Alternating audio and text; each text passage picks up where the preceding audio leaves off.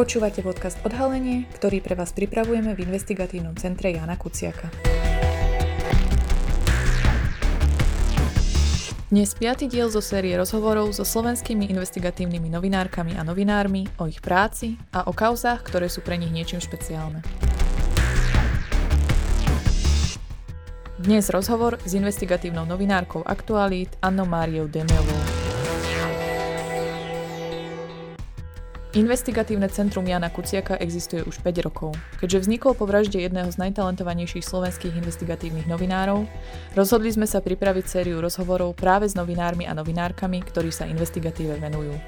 Moje meno je Lucia Kučerová a mojou dnešnou hostkou je Annamária Dömeová, členka investigatívneho tímu Aktualít, ktorá sa venuje témam polície a justície. Rozprávali sme sa o tom, ako sa dostala k investigatívnej žurnalistike, o prvej kauze, na ktorej pracovala s Jánom Kuciakom, ale aj o tom, prečo považuje investigatívu za dôležitú.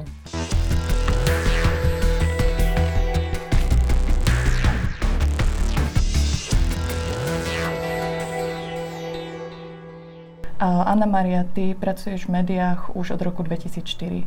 Pracovala si napríklad aj v Hospodárskych novinách a teraz si v podstate súčasťou investigatívneho tímu Aktualít. Ako si sa ale dostala k investigatíve? Bol to od začiatku nejaký tvoj cieľ alebo to bolo postupné? Ja som teda žurnalistiku študovala najprv v Nitre a potom vo Viedni a chcela som robiť športovú žurnalistiku. A dokonca aj vlastne všetku prax, ktorú som absolvovala popri vysokej škole, tak bola v športových redakciách.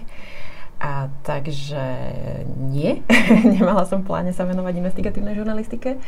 A potom, keď som nastúpila na svoju prvú pozíciu, to bolo ešte medzičasom zosnulej Národnej obrode, tak tam som chcela ísť na zahraničie, ani to sa mi nepodarilo, skončila som na domácej redakcii. A to bolo práve také veľmi divoké obdobie, kedy došlo k niekoľkým vraždám vtedajších mafiánskych bosov. A môj vtedajší kolega Janko Borčin bol tým značne preťažený aj rôznymi súdnymi procesmi, vtedy bola Devín banka a podobné tieto naozaj že veľmi násilné vraždy na súdoch a potreboval pomoc a tak ja som sa vlastne dostala k tomuto druhu žurnalistiky. Uh-huh. Momentálne sa aj venuješ témam ako z policajného a súdneho prostredia. Myslím, že tam je vždy dostatok téma, lebo mala si niekedy pocit, že nemáš na čom pracovať? To sa mi ešte nestalo, že by som nemala o čom písať. Vlastne vtedy ten prvotný moment, kedy som sa začala tejto téme venovať, vznikol práve preto, že tej práce bolo príliš veľa na jedného človeka. Vedela by si možno spomenúť na taký ten tvoj prvý investigatívny článok alebo niečo, čo ti tak utkvelo v pamäti? Utkvelo mi v pamäti jeden konkrétny článok, to si už ty nebudeš pamätať, ale kedysi bola taká vec, dokonca sa dostala do klipu Riany. Bolo to, že autoreklama a boli to autá, ktoré mali také polepy a človek mal vlastne zarábať na tom, že si to auto nechal polepiť. Lebo to auto sa malo stať akože kvázi reklamnou plochou. A oni sľubovali vlastne, že keď si necháte to auto polepiť, tak vám budú každý mesiac platiť 7 000, vtedy ešte len korún, za to, že tam tú reklamu máte. Ale v skutočnosti to bola pyramidová hra, pretože na to, aby ste sa do toho mohli zapojiť, ste najprv zaplatili 25 000 korún. No a toto bola vlastne prvá taká vec, kde naozaj to bola, že skutočná investigatíva, lebo teda dostala sa k nám tá informácia a ja som bola priamo za konateľom vtedy tej spoločnosti, ešte s jedným pánom, ktorý bol kvázi policajt v utajení so mnou, aby si to teda vypočul, ako to funguje, lebo policajti mali o tom informáciu, ale nevyšetrovali to vtedy ešte. No a potom, ako my sme teda urobili rozhovor s tým pánom, ktorý tvrdil, že zarába a zarábať bude a nie je pyramidová hra ani nič podobné, tak samozrejme celá autoreklama skrachovala, pretože oni nemali skutočných klientov, ktorí by tými nálepkami nepropagovali len samých seba. Napríklad aj pri tomto článku alebo pri ďalších necítiš sa niekedy tak v úzkých pri tých respondentoch, že dôveruješ si vždy? Keď sa dobre pripravím, napríklad na rozhovor, tak sa neobávam. Ja neviem, robila som napríklad nedávno rozhovor s Davidom Lindtnerom, čo je bývalý prokurátor, bývalý sudca, teraz prominentný advokát a to je človek, na rozhovor, s ktorým sa treba dôkladne pripraviť, pretože je mimoriadne bystrý a treba mu byť rovnocenným súperom a je to teda otázka tej prípravy. Uh-huh. Vidíš v tých svojich článkoch aj nejaký posun z hľadiska vyšetrovania? Alebo mala si niekedy moment, že si povedala, že to už naozaj nemá zmysel pokračovať v tých článkoch, lebo sa to nikam neposúva?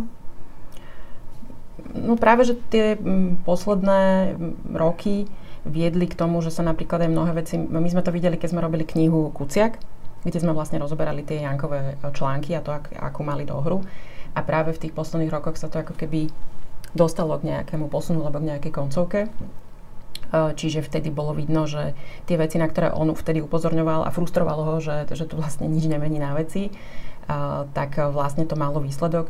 Napokon vieme, že v kauze Donovali, kde Janko analyzoval vlastne to uznesenie vyšetrovateľa, ktorým zastavil stíhanie a upozornil na tie nelogickosti, ktoré on vlastne v tom uznesení mal, tak to viedlo k tomu, že prokurátor dal pokyn na to, aby to tomu vyšetrovateľovi vzali a vznesli obvinenie Mariánovi Kočnerovi. Čiže vidno, že keď sa urobí tá práca dôkladne, tak to má aj nejaký vývoj. Bol Jano presne taký, že robil tú prácu naozaj dôkladne? Ako by si ho ako kolegu opísala? Janko bol mimoriadne dôkladný a svedomitý. On v podstate, my sme si z neho robili srandu, že on ani nechodil na obedy nikde, on jedol pred počítačom a mal všetky tie svoje Google dokumenty nachystané, kde si analyzoval jednotlivých ľudí a napríklad aj súčasný minister obrany, vtedajší minister vnútra Robert Kaliňák, keď vlastne hovoril o tom, že ako sa médiá občas mýlia, ako nemajú pravdu a tak pri Janovi musel priznať, že on ale vychádza naozaj z faktov. Že on má pravdu. Proste keď Janko napísal o Donovalskom pivovare a o tom, ako siaha až k Jánovi Počiatkovi, tak vychádzal z dát, ktoré sa nedali poprieť. Proste to tak bolo. A to vtedy priznal aj Robert Kaliňák.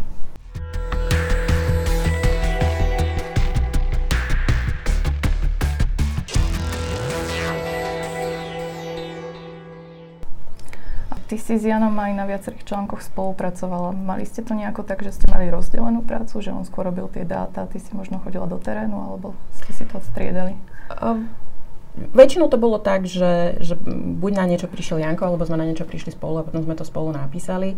A dokonca som si pozerala kvôli tomuto podcastu aj aký článok som vlastne robila prvý s ním. A to bolo ešte predtým, ako som prišiel do investigatívneho tímu, lebo ma na to upozornil. A to bolo, keď sme písali o tom, že potápajúcu sa SDKÚ ratuje Ráthaj z J&T.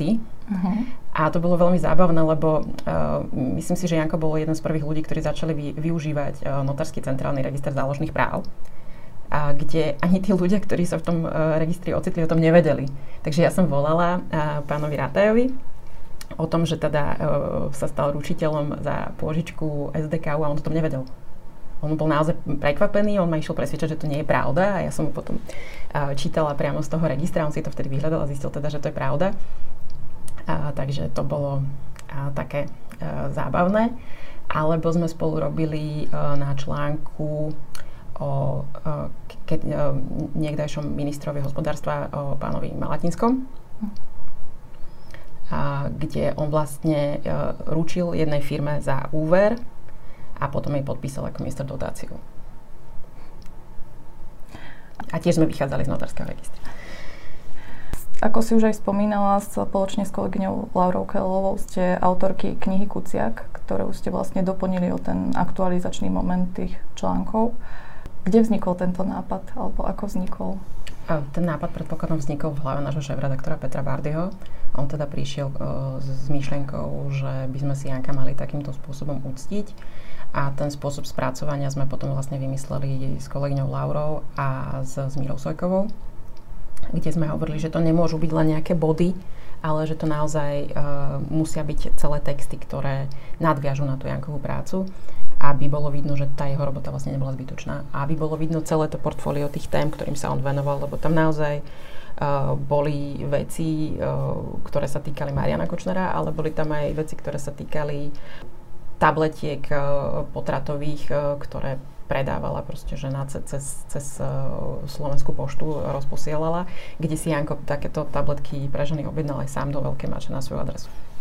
On veľmi rád robil také pavúky, to nazýval, že schémy v podstate. No, my sme to volali Janov vesmír.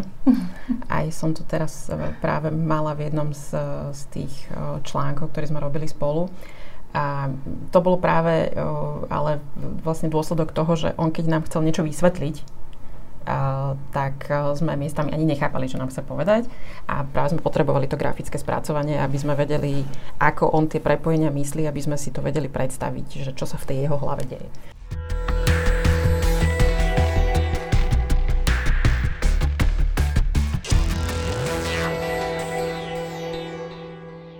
Ako si vnímala možno tie investigatívne kauzy, na ktorých on pracoval? Boli do určitej miery tak, že dostal nejaký nápad on sám, alebo si to vyhľadal sám, alebo skôr sa to k nemu dostalo?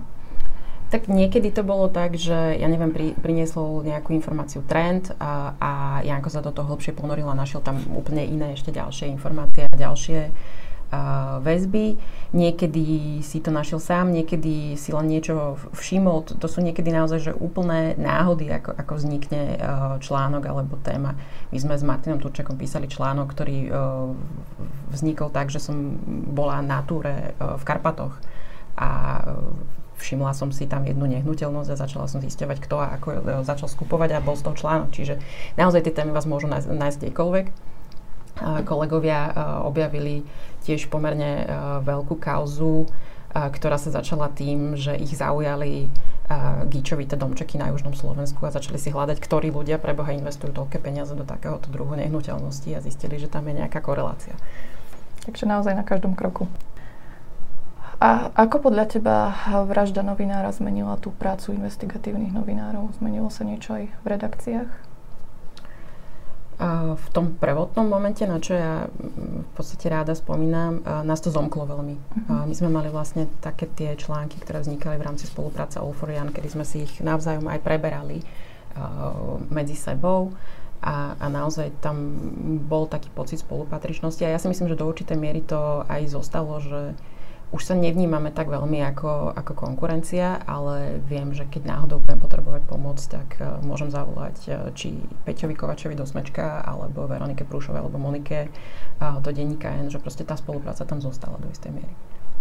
To je v podstate to, čo vždy aj Jano chcel tak združovať. Pre Janka to bolo veľmi dôležité, áno. On naozaj bol človek spolupráce a veľmi sa snažil. On vôbec nemal v sebe takéto sebecké, že ja potrebujem niečo priniesť a ja si potrebujem svoje ego budovať, ale naozaj mu veľmi záležalo na tom, aby sme na veciach robili spolu.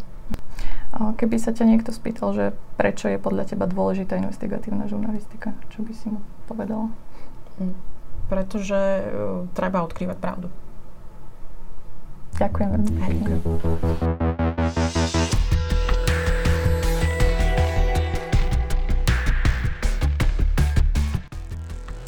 Ďakujeme, že ste si vypočuli podcast Podhalenie Investigatívneho centra Jána Kuciaka. Ak by ste našu prácu chceli podporiť, hoď aj symbolickou sumou, link, kde tak môžete urobiť, nájdete v popise tohto podcastu, prípadne na webe www.icjk.sk. Tam nájdete aj naše investigatívne články. A akékoľvek nápady, tipy, ale aj pripomienky nám zasielajte na e-mail icjk@icjk.sk.